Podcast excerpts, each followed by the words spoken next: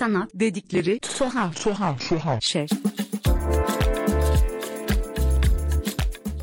Herkese merhaba. Sanat dedikleri tuhaf şeyin 6. sezonunun 2. bölümüne hoş geldiniz. Bugün konuğum Defne Tesal ve onunla Plevneli'de 25 Ekim'de açılan Suyla Konuşmak sergisi üzerine birlikte konuşacağız. Merhaba Defne, nasılsın? Merhaba, iyiyim. Teşekkürler sen. Ben de iyiyim. Bugün geldik, e, Plevneli'deyiz. Sergiyi de öncesinde birlikte bir gezdik, konuştuk. Aslında üzerine konuşacağımız çok şey var. Bugün burada bunları biraz özetleyelim. Hem de herkes için hem bir arşiv kaydı olması hem de senin sergini biraz anlamaları için e, bir zemin oluşturalım diye böyle bir podcast kaydı yapalım istedik. Suyla Konuşmak 25 Ekim'de açıldı. 2 Aralık 2023 tarihine kadar Plevneli'de devam edecek. Fakat e, suyla konuşmak bir başlık olarak böyle e, bizi biraz çağırsa da içeriğini biraz senden dinlemekle başlasak bence iyi ederiz gibi düşünüyorum. Söz sende. Ya suyla konuşmak böyle son bir senedir yaptığım işlerden oluşan bir sergi. Ve de e, resimler ve dokuma heykeller var. E, bu bir sene içerisinde de biraz çalıştığım işte gün içindeki çalışma pratiğimin yanı sıra her gün su kenarına gidip e, işte çalışma sonrası veya öncesi yürüyüş yaparken böyle bir denizle sohbet ettiğimi, biraz ondan etkilendiğimi fark ettikçe aslında ben suyla konuşma ismi oradan geldi. Yani bu bir, bir ritüele dönüştü bende bu günlük çalışmalar ve ardından suya gidip onunla paylaşmak. Ondan biraz öğrenmek, edinmek gibi de onun bir tür böyle bir ustaymış gibi e, düşünüp. E, sergide de işte dediğim gibi resimler var. Akrilik e, böyle e, çizgisel üst üste gelen katmanlardan oluşan. Biraz böyle flu ve hafif manzaramsı işler. Ama birebir manzara ol demiyorum da. E, ama biraz insanın gözünü alan ve... E, bir böyle bir bulanıklaştıran bakış açısını sanki böyle e, o anından bir süreliğine uzaklaştırmak yani ben en azından kendim içinde böyle bir arzu duyduğum için izleyene de onu sağlıyordur diye umuyorum. E, bunlar var. Bir de heykeller var, dokuma heykeller. Onlar çok da yani birkaç sene önce küçük denemelerini yaptım. Sonra ne olduklarını, neye benzediklerini anlayamayıp kenara koydum. Böyle atölyemde rafta duran işlerdi. Sonra bu sene içinde bu resimlere başlayınca dedim acaba bunlara da bir tekrar ele alsam mı? Biraz daha boyutlarını büyütüp e, baktım ve sonra onlar da e, Benler adını verdiğim bir seriye dönüştü. Bir tür günlük gibi okuyorum ben sergiyi aslında. Yani Biraz önce söylediğin şeylerden bir tanesi bu çok önemliydi. Yani su benim ustam gibi diyordun. Yani onunla konuşuyorsun, ondan bir noktada ilham alıyorsun ve onunla beraber bir diyalog içinde aslında sergiyi çıkartıyorsun, eserleri çıkartıyorsun henüz bir sergi bile olmadan. Ee, burada önemli olan noktalardan bir tanesi diğer e, sanatçılarla ya da daha önceki konuştuğum insanlarla da hep böyle bir bağlantı kurarak bunu sormak istiyorum. O da şu, e, genel olarak sanatçılarda kendileri üzerinden dünyayı etkiledikleri fikrini bu sıralar çok görüyorum. Ama e, diğer insanlardan fikir almak, diğer insanlardan etkilenmek, onların onlarla eşit seviyede olduğu kabulüyle bir esere yaklaşmak e, çok benim karşılaştığım şeylerden bir tanesi değil. Ama sen burada çok açık davranıyorsun ve gerçekten o süreci de e, çevrendeki yapıyı da insanları da hissiyatı da işin içine katarak ve o yüzden de izleyiciyle bir etkileşim kurma e, umuduyla bir noktada bu sergiyi oluşturduğunu görebiliyorum. Bu bana etkileyici geliyor. E, işte o yüzden de belki şunu sormak lazım. Su ya da deniz ya da bütün o yaptığın geziler, karşılaşmalar, e, oradaki çalışmalar gerçekten ne ifade ediyor? Yani niye biz suyu iyi bir usta olarak düşünebiliriz? Bizden büyük ya da bizden yaşlı ya da bizden bilge bir taraf var ama bunu sen nasıl okuyorsun? Birkaç şey aklıma geldi. Bir tam soruna cevap faslında. Yani suyun evet bizden bilge bizden çok daha uzun zamandır var ve var olacak. Bir yandan hep kendi halinde var olabiliyor. Yani benim kendi çabamı ne kadar abartı bir çabam olduğunu hissettiriyor. Ona bakınca o çabasızlığı ve o çabasızlığıyla muhteşem bir şekilde zaten olması gerektiği gibi olması. Yani ben de belki olması gerektiği gibiyim ama ben onun üzerine bir de o çabayı koyuyorum ya. O, orada bir suya bak suya bakınca bir hayranlık geliyor. Bu biraz aslında bir önceki sergide de yine burada Plevneli'de iki sene önce orada da bir ağaç videosu vardı. Böyle bir tane bir parkta gördüğüm bir ağacı videosunu çekmiştim. Hiçbir editte hiçbir şey yapmadım. Sadece dikkatim dağılıncaya kadar kamerayı tuttum. Orada da aslında yine aynı şekilde o ağaç benim ustam gibi hissediyordum. Biraz ismi de zaten usta hiçbir şey yapmadan bir şey yapar bu. Tao Te Ching'de geçen bir e, cümleden almıştı. Sonra aslında bu suyla konuşmak işleri oluşurken sonradan fark ettim ki şimdi aslında kendime başka bir e, usta belirlemişim ve aslında aşağı yukarı bu çok farklı değil. E, ama evet yani bu sefer de onunla bir diyaloğa girmeye çalışıyorum. Onu duymaya çalışıyorum o dönüştü. Bir de bir şey daha diyecektim. Sen sorunun içinde izleyici... Evet insan ha. faktörü. Biraz da oraya Hı. getirmek de istiyordum. Çok da güzel Hı. böyle bir e, yerdeyiz şu anda. Hı. Yani izleyicinin kendisiyle senin aranda aslında bir fark olmadığını Hı. hissediyorum. Sen burada bir sanatçı miti yaratmaya çalışmıyorsun. Sadece bir deneyimcisin ve o deneyimi aktararak başka deneyimler yaratıyorsun ve bunun biraz da o e, senin öğrenme sürecinde, senin dünyayı anlama sürecindeki heyecanlarını da görmek ve onu yansıtarak böyle bir sergiye çıktığını görmek beni ayrıca etkiliyor ki birazdan da bunun teknik ya da optik işte perspektif tarafındaki yerlerini belki biraz açarız. Ama o heyecanını nasıl kaybetmediğini de merak da ediyorum.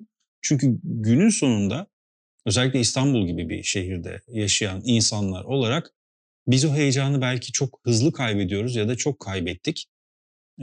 Bunların hala aynı şekilde devam ettiğini sanatçıların eserlerinde, sergilerde, sergi metinlerinde, sergilerin verdiği hissiyatta görmek bana çok iyi geliyor.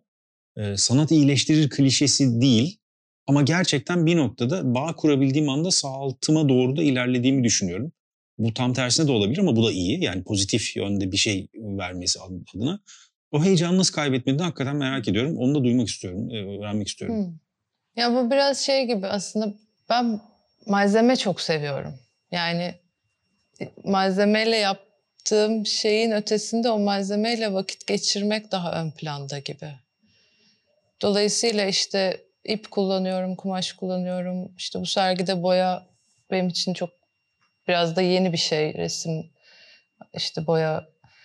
Ama o zaman yine o malzemenin kendisine bakmak işte o renkleri renkleri hazırlamak, e, o denemeler üst üste gelince nasıl hangi renkle ne renk bir araya geldi ne oluyor? Bu izleyende bir hareket nasıl yaratır? Gözünde bir hareketlenme, bir ritim. E, ya da işte bir süredir kullandığım ip malzemesini başka türlü nasıl kullanırsam beraber ne dönüşür yaptığımız şey. Yani sanki böyle beraber bir şey yapıyoruz. Çıktısına da ben de izleyiciyim aslında. O yüzden de izleyici faz tarafı zaten kendimi yabancı, uzakta hissettiğim bir taraf değil. Hani benim de parçası olduğum bir taraf gibi. Bir de yani mesela daha hani yerleştirmeler de yapıyorum mekana özgü. Onlarda da hep aslında zaten izleyicinin konumuna göre şekil alıyor iş. Yani nereden baktın, nasıl hareket ettiğin, e, içine girip giremediğin, işte sen, hani vücudunun pozisyonu. Şimdi ben kendim işi yaparken de kendi bedensel pozisyonum nasıl önemliyse izlerken de aynı durum var. O yüzden çok ayrı, zaten ayır, kafamda ayıramadım o izleyici ve yapan faslını. Bir de tabii işin resim değeri, resimsel ifadesi de burada devreye giriyor. Çünkü biraz önce de aslında konuştuğumuz şey burada bir resim formasyonu üzerinden şekillenen resim şu olmalıdır, heykel bu olmalıdır gibi bir takım kesin yargılar yok. Ve sen e, ne bunları flulaştırmaya özellikle çalışıyorsun ne bunları netleştirmeye çalışıyorsun. Sadece olduğu gibi devam ediyorsun. Evet, evet. Benim sanki evet o o tarafları çok yani yaptığımın ne olduğunu tanımını düşünmekten zaten uzak durmaya çalışıyorum galiba. Çünkü orası e, hem ilgilendirmiyor çok hem de ben o vakti geçirmeyi seviyorum. Belki biraz işte okuduğum bölümün de getirdiği bir şey. Hani ne bileyim sahne dekor o kadar çok farklı farklı alanda malzemede düşünmeye yol açıyorduk ki yani bunların ne olduğunu tek tek cımbızla ayıklayıp nedir ne değildir tanımları değil de hani yap nasıl ifade etmek istiyorsan o, o, o kısmına daha teşvik etti belki de. bir taraftan malzemeyle bu kadar ilişki içinde olup öbür taraftan malzemenin otoritesi altına girmemiş hmm. olman da bence çok sevindirici. Hmm. Bugün hatta daha dün bir konuşmada bunu hmm. e, aslında inceledik. Yani malzemeye niye bu kadar önem atfediyoruz? E, neden tekniğe bu kadar önem atfediyoruz? İşte kavramların bu kadar netleştirilmesine bugün bu kadar ihtiyacımız var mı gibi sorular vardı ve hatta konuşmada öyle bir yere geldik ki bir yerden sonra malzeme ya da teknik üzerinde konuşmaktan işlerin içeriğine geçmekte zorlanır noktasına geldik. Burada yaptığın şey o kısmı malzeme ve teknik tarafındaki o hantallaşmayı tamamen es geçiyor. Ve içeriye doğru bizi yönlendiriyor. Bunu e, özellikle e, şimdi galerinin giriş katında ve eksi birde işlerin sergileniyor. Özellikle giriş katındaki eserlerde daha yüksek bir tavanla hacmende okumaya izin veren bir alanda ve bir dolgu ışığıyla yani bir noktasal ışıkla değil ama her yeri dolduran bir ışıkla daha da iyi okutabilecek bir zeminde görebiliyorum. Ve orada şuna denk geliyor e, gördüğüm şey. Bir tarafta gerçekten çok basit ve yalın bir el hareketi üzerinden e, bir fırça hareketi üzerinden kurguladığın bir sistemi oturttuğun ama sistemin dışında çok fazla çıktığın bir yapı var. Lütfen tabii bundan da bahsetmeni rica edeceğim. Hem de ortaya çıkan işlere yakından baktığımda aldığım hisle uzaktan baktığımda aldığım his arasında çok e, fark var. Ama bu farkı çok böyle kurgulayarak buradan da bu çıksın demeyerek yaptığının da farkındayım. Bu da hani o tesadüfiliğe verdiğin e, değer de açtığın alanla da ilgili. E, bu da galiba o malzemeye ya da işte kavramlara bu kadar bağlı olmamanla, o, o, o cenderede çok sıkışmamanla ilgili. E, biraz belki onu aç, açabilirsen sevinirim. Mesela bu yani bu bu sergideki resimler e, bir teknik kendimce geliştirmiş oldum süreç içinde. Aslında daha evvelinde şeydi, e, böyle markerla kağıt üzerine yaptığım bir çalışmalar vardı. Yine dikey ve yatay çizgilerin üst üste üst üste gelmesiyle. Oradan böyle biraz daha farklı bir yere evrilmeye, evrilmeye çalışırken Aa, boya acaba fırça falan üst üste gelirse ne olur? Tek kat yaptığım şeyler. Hani o hareketi nasıl gözde bir yani baktığımız şey hareket ediyormuşçasına efektini nasıl verebilirim? Aslında en çok çabaladım, çabaladığım taraf o galiba. Ama onu neyle, nasıl, hangi malzemeyle yapacağım kısmı değişiyor hep. Bunlarda da işte aslında bir yüzeyi tamamıyla önce bir kat boyadıktan sonra tamamını böyle minik fırça darbeleriyle böyle sanki satır satır ızgara sistemi haline getiriyorum. O bana aslında böyle bir üzerinde adım atabileceğim bir zemin oluşuyor. Yani boşlukta değilim de artık bir zemin var. Orada bir karelenmiş bir kağıt gibi. Sonra da o darbe, o açık renk fırça darbelerin üzerine farklı renklerde ekliyorum. Ekledikçe işte bir bir kompozisyon oluşuyor. Başta çok net oluyor ve çok e, rahatsız edici oluyor. Onu biraz bozmaya, flulaştırmaya ekledikçe katmanları dönüşüyor. Ve de en sonunda böyle baktığımda de, demin dediğin gibi yani yakından baktığında başka oluyor, uzaklaşınca farklı. Ama böyle bir an gelip de hani kendi içinde hafif bir kıpırtı olduğu zaman zaten artık daha fazla müdahale etmek istemiyorum. Tabii de serginin burada bir parçası da serginin metni. Bugün şu an yanımızda Gizem Gedik var. Gizem serginin metnini yazdı. Ve orada mesela Döloz'dan fark ve tekrardan bu tekrarlar üzerine yaptığı bir alıntı var. Ve e, ben de aslında e, buna biraz takılmış durumdayım. Çok doğru bir tespit bu. Çünkü yaptığın işte dediğim gibi o küçük el jestinin, küçük fırça darbesinin yarattığı tekrarların e, resimler için söylüyorum. Sonunda bir tekrarı kıran bir bütüne dönüştüğünü görüyorum. e, keza aynı şekilde şey için de geçerli tabii bu. Heykeller için de geçerli. Yani oradaki düğümler de her ne kadar biraz tekrarlı düğümler olsa da ortaya çıkan formlar bir yerden sonra o tekrarları kıran bir şeye dönüşüyor. Ama bir taraftan da o tekrarlar var. O yüzden biraz meditatif bir süreç gibi düşünüyorum her seferinde. Çünkü ne olursa olsun e, tekrar insan zihninde bir yerden sonra uyuşmayı getiriyor. Fakat o uyuşmayı da işin sonunda kırılmış olduğunu görüyorum ve bütün bunların sonunda aslında o sergi bütün tekrarları ve farklarıyla yine ortaya çıkıyor. Ee, orada da biraz e, günlük meselesine dönecek olursam e, eserlerin adları devreye giriyor. Hem o tekrarlar süreci nasıl sende oluştu onu merak ediyorum. Hem de bu işleri nasıl adlandırdın? Çünkü bir tarafta da biz sergi gezerken işlerin adlarını görmüyoruz. Ama işlerin adları aslında sergiyi okumak adına da e, neredeyse işlerin kendisine yakın bir e, anlam bütünlüğü sunuyor. E, o bağlantıları nasıl kuruyorsun? İşleri de nasıl adlandırıyorsun? O da önemli. Yani aslında o işlerin isimleri biraz günlük gibi hani biraz üstü kapalı belli belirsiz isimlen isimlere dönüşüyor. O işi yaptığım süreçteki süredeki daha doğrusu his yani işler soyut işler ama bir anda isim koyarken böyle orada böyle kendime bir açık serbest alan gibi hani o, o hissimi de oraya koymak yanına iliş, işlemek istiyorum ve sanki o işe baktığımda o dönemin temsili. Ama evet bu bana belki sadece mesaj verecek sonradan baktığımda ha şuydu diye. Sergide direkt yanlarına isimleri koymadık. Belki o zaman da zaten çok ön plana çıkardı. Hani hem o isimleri o o günlük kelimelerle olan notları bunların yanında bulunsun istiyorum. Ama çok da ön plana çıkıp hani benim kendi hikayeme dönüşmesini de istemiyorum gibi. Tekrarlarda evet Gizem'in de metinde bahsettiği o e, Deleuze'ün o tekrarların aslında ortaya farkları çıkarması. Bir yandan böyle şey gibi bir tekrar edecek yüzey sanki çok da uyuşturuyor gibi gelmiyor da çok gerçekçi geliyor. Yani bütün hayat zaten öyle ya bir yandan. Ee, sadece o böyle bir bir zemin oluşturuyor sürekli o tekrar etme eylemi.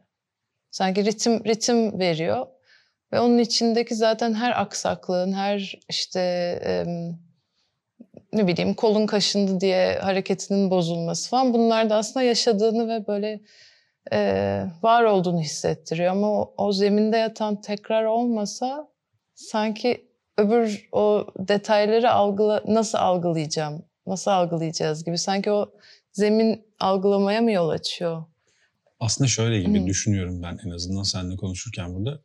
Ee, bir rutin var. Rutini bozan bir takım olaylar, şeyler var. Rutini aradan çıkarırsan olayların kendisi bir rutine dönüşmeye Hı. başlayabilir belki de. Yani farkı oluşturan tekrar, tekrarı oluşturan da farkın kendisi belki o noktada yani. E, o yüzden bir uyuşturmadan söz ediyorum hı hı. kendi adıma. Evet, evet. Ama sanki evet şey bir yani bir zemin olması lazım ki üsttekini görebilesin man, vari. E, tam olarak senin de, içerisinde yaptığın şey evet. şey bu biraz. Bir de tekrar şey gibi de bundan bağımsız sanki hakikaten o kadar o telaşın içinde ben şimdi müzik konusunda hiç bilgili biri değilim ama hani müzikteki o ritim, arkadaki bir hani metronomun tık tık hali. Sanki onun gibi de geliyor tekrar. Seni böyle bir şeyde tutuyor. Ee, belli bir ritimde tutuyor ve onun içindeki minik hareketlerin tesadüfi, hasarlı, kusurlu fark etmez ya da bilinçli. Evet, onları hissetmeyi sağlıyormuş gibi onları. İşte mikro ve makro tekrarları hmm. bu e, sergide ben çok iyi görebildiğimi düşünüyorum. Mesela üst kattaki büyük tuvallerde özellikle biraz önce de aslında konuştuğumuz yere bağlanacak hmm. bir noktada tekrarlı hareket var. Onlar senin tuvale yaklaşman ya da uzaklaşmanla beraber ufak ufak farklı katmanların eklenmesiyle kırılıyor. Ama mesela alt katta küçük tuvallerde hmm. çok daha hızlı, çok daha zamansal olarak böyle bir defada, iki defada çok hızlı yapılmış işler var ve oradaki tekrarların içeriği de farklılaşmaya başlıyor. Evet, evet. Onlar belki hepsi bir arada da ayrı bir tekrar katmanı oluşturuyor ama evet çok daha anlık ve fazla sanki kendime oldu mu olmadı mı zamanı tanımadan hani çıktı ve bitti. Çıktı şimdi yenisini yapıyorum. Hani o daha seri ve çünkü bir yandan da benim işler çok uzun zaman aldığı için hani üzerinde bazen gereğinden fazla düşünmeye başladığımda mesela hani oraya gitmek istemiyordum aslında. Dolayısıyla bu anlık küçük işler de çok daha böyle sadece işte elimin rengin kombinasyonundan çıkan bir böyle bir hareket ve sıradaki gibi hani. Ve kendi kendine bir takım kurallar da belirliyorsun yani orada. Yani biraz önce şey demiştin. O işlerden bir tanesini yapıyorum. Küçük tuvallerden birini. Sonrasında bir, bir ara veriyorum. Döndüğümde yok o bir defada çıkmalıydı ve ben bir daha müdahale edemem diyorum gibi kurallar. Ama bu kuralların hiçbiri aslında izleyicinin anlayabileceği şeyler değil. Ama biz sonuçlarını görüyoruz ve sonuçlarını gördüğümüz zaman bize yansıyan şey ister istemez aslında senin orada yaptığın ve bize üstü kapalı bir şekilde sunduğun şeyi de algılamak gibi oluyor. Evet. Evet yani onun yani sen izlerken on, sende başka bir karşılığı oluyor ama yani sanki aslında aramızda konuşmadan da bir şey olduğunu umuyorum o izleyenle hisse bir yakınlaşma. Peki yine isimler konusuna döneceğim. İsimler. O, o eserlerin isimleri ne zaman çıkıyor? Atıyorum yine o suyla konuştuğun anlarda mı bunları buluyorsun, sonrasında mı buluyorsun? Bu neyi değiştirir bilmiyorum ama sürecini biraz anlamak ve insanlarla paylaşabilmek adına aslında evet. bunları belki bilmek iyi olabilir. Yani aslında işleri yaparken çıkıyor. Ya başında zaten böyle bazen aklımda bir cümle oluşmuş oluyor. Bazen de hani yaptığım süre boyuncaki e, geçen sırada çıkıveriyor. İşte ne bileyim mesela girişteki o bir tane iş diğerlerinden birazcık farklı olarak işte senin gibi olmak istiyorum. Sergideki işlerin daha sonlara doğru yaptığım bir tanesiydi ve böyle bütün bu süreçte işte denize bakıp onun ya böyle ondan aldığım mesajlar ya da ona söylediğim şeyler üzerindeyken böyle bir anda aslında o, o resmi özellikle dikey yapıp biraz daha renklerini işte ten ve yani o suyun renklerinden insan renklerine de yaklaşan seçince böyle senin gibi olmak istiyorum ismi de şey diye çıktı. Yani evet sana bakıyorum, seninle konuşuyorum. Bana böyle e, hayranlık ve veriyorsun. Ben de ben de senin gibi olmak istiyorum. Yani o, o, o yüzden de böyle evet tam bir diyaloğun veya küçük bir notun veya isim öyle çıkmıştı mesela onun. Ya da Rüzgara Bırakalım var bir tane e, en büyük olan iş. Onda da böyle bu daha evvel dediğim ağaç videosunda da buradaki suyla olan ilişkide de aslında hep böyle bir bunlar usta diye tabir ettiğim bu figürler bir yandan da mesela kendilerini rüzgara öyle bırakıyorlar ki yani evet deniz olduğu gibi duruyor ama bir yandan da rüzgarın onu istediği gibi şekillendirmesine müsaade ediyor sanki. O müsaadesi de telaşlanmadan e, bırakabilmesi kendini Ağaçta da öyle. O da mesela öyle çıkmıştı ki hani böyle sanki aldığım bir ders ve böyle unutmayayım diye onun notunu tutmuş oldum isimle. Biraz dönüşüme izin veren bir yapı. Hmm. Yani bir şeyin başka bir şeye hem fikren hem görsel olarak dönüşmesine izin veren bir yapı var. İşte yakından ve uzaktan tuvallere baktığımızda değişen görsel algımız hı veya senin şu anda isimlendirmelerinle aklımızda oluşan ikincil, üçüncül anlamlar veya bunu bir e, resim tekniğine indirgemeyip ucunu açık bırakman yine aynı şekilde heykelde. Bunun hepsi bir dönüşüme açıklık hali ve dolayısıyla serginin kendisini de akışkanlaştırıyor, fikrini de akışkanlaştırıyor. Suyu bir metafor değil aynı zamanda gerçekten serginin bir elementi haline de getiriyor benim e, algıladığım tarafıyla ki serginin girişindeki o dikey işte de o yüzden serginin geri kalanındaki bütün eserlerin renklerinden, formlarından, hissiyatından bir parça bulduğum için e, biraz onu artık senin otoportren haline getiriyorum kendi kafamda.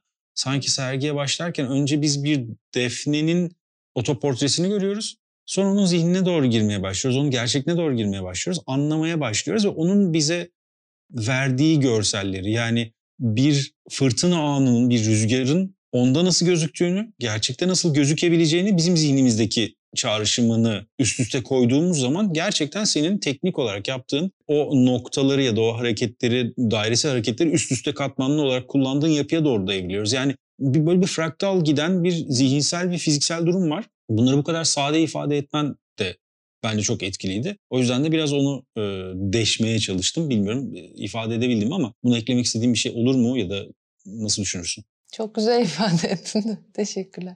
Yani ben e, söylediğin şekliyle iyi hissettim. Belki sadece bunlara mesela heykelleri de ek, ekleyince biraz daha onlar hakkında böyle bir şey ek söyleyebilirim. Aslında evet yani resimlerdekiyle paralel ama onlarda da böyle bir daha iki yani o heykel bir beden, ben bir beden ve beraber o ipi ben döndüre döndüre düğüm ata ata şekil alırken aslında karşılıklı duruşumuza göre şekil alıyorlar. Yani ben de aslında ona göre şekil alıyorum. Elim, parmağımın işte acısıydı, o suydu, bu suydu. Ee, ben kendime doğru onu düğümünü atıp atarken kendime doğru çekersem bana yaklaşıyor. Ayakta çalışırsam yukarı doğru uzuyor. Ve yine böyle bir aslında karşılıklı diyalog onunla sürüyor. Bu bir yansıtmaya doğru dönüşüyor.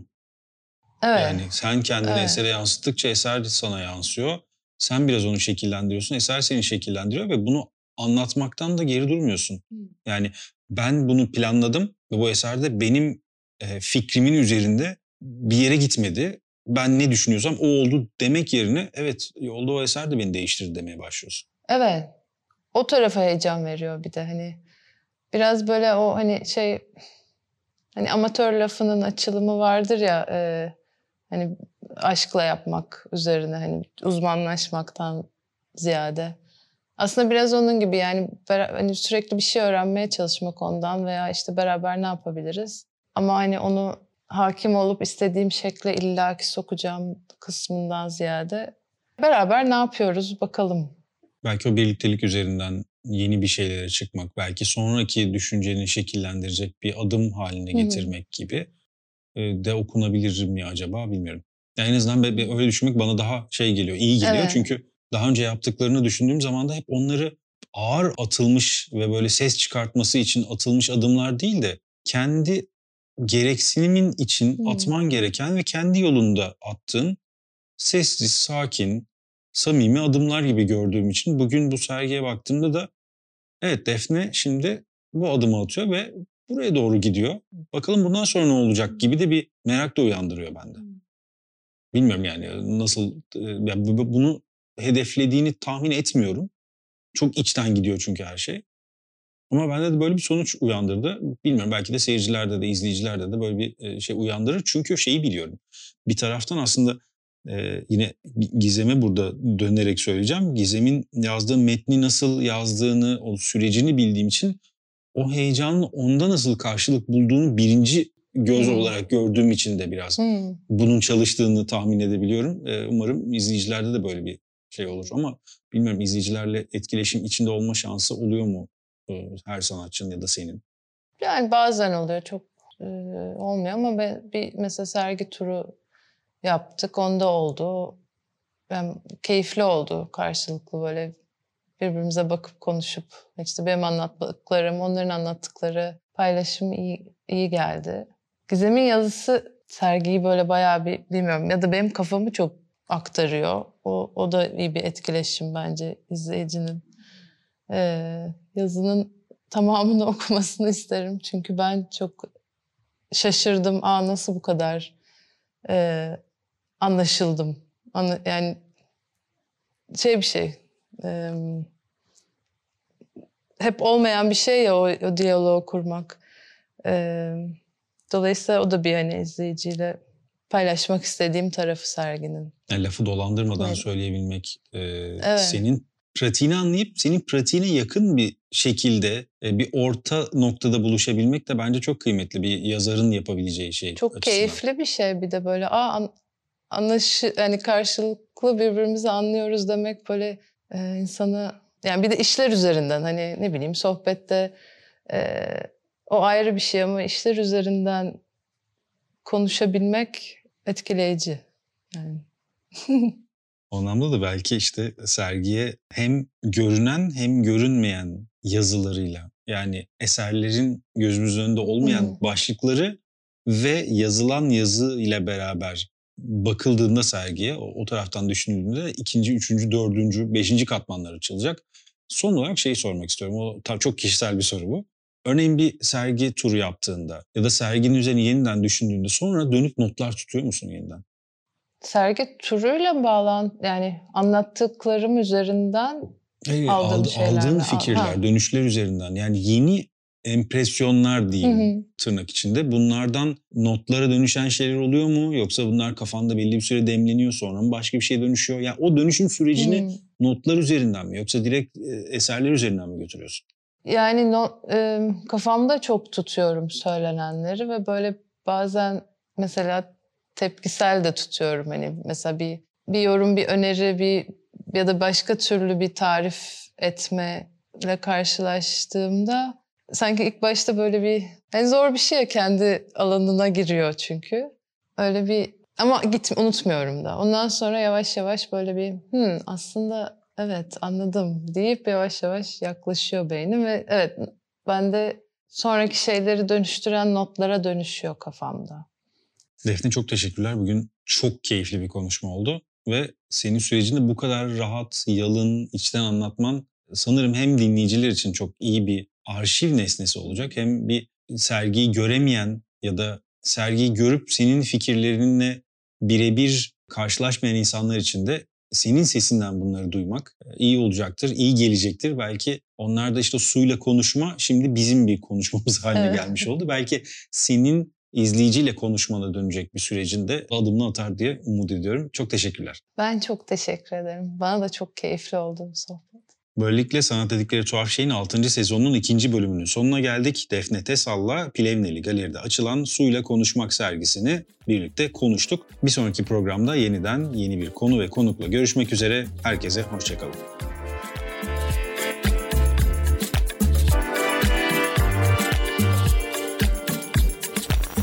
Tuhaf, tuhaf, tuhaf, tuhaf, tuhaf.